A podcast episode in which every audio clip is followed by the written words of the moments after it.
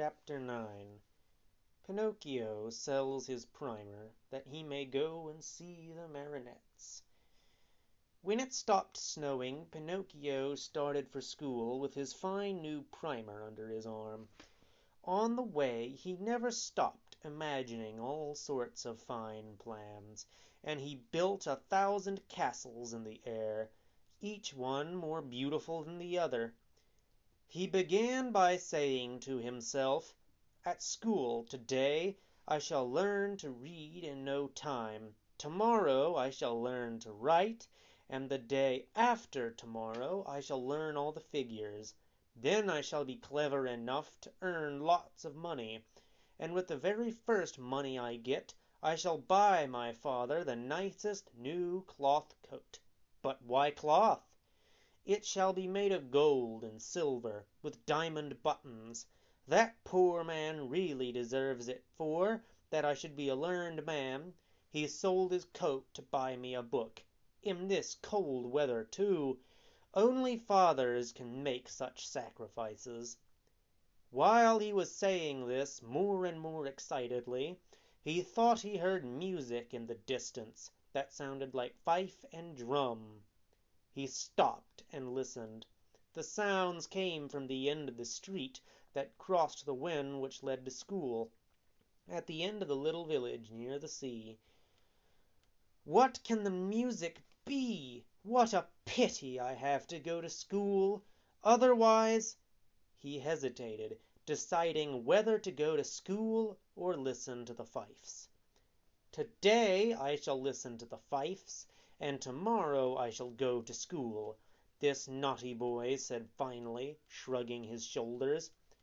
No sooner said than done. He ran, and the farther he ran the more distinctly he heard the tune of the fifes and the beating of the big drum. At last he came to a little square full of people, who were gathered around a great building of boards and cloth, painted in all colours of the rainbow. "What is that big building?" Pinocchio asked a boy who seemed to live there. "Read the poster. It is all written there, and then you'll know." "I'd gladly read it, but I don't know how to read to day." "Bravo, nincompoop! I'll read it for you.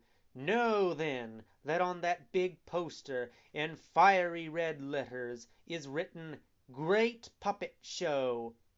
Is it long since the play began?" "It's just beginning now." "How much does it cost to go in?" "Twopence." Pinocchio was in such a fever of curiosity that he lost his self control, and without any shame he said to the little boy, "Will you lend me twopence until to morrow?" "I'd simply love to," said the boy, laughing at him, "but I can't to day." "I shall sell you my jacket for twopence," said the puppet. "What could I do with a jacket of flowered paper? If it should rain and get wet, I couldn't take it off." "Will you buy my shoes?" "They're only good for lighting a fire." "What will you give me for my cap?" "That would be a fine bargain! A cap made of bread! The mice might eat it right off my head." Pinocchio was sitting on horns. He was almost ready to make one more offer, but he had not the courage.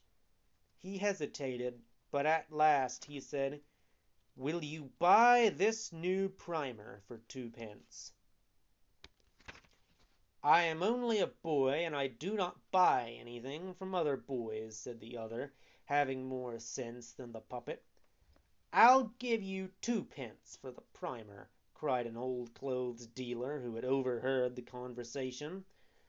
The book was sold at once, and to think that poor Geppetto stayed at home shivering in his shirt sleeves because he had to sell his coat to buy that primer for his son.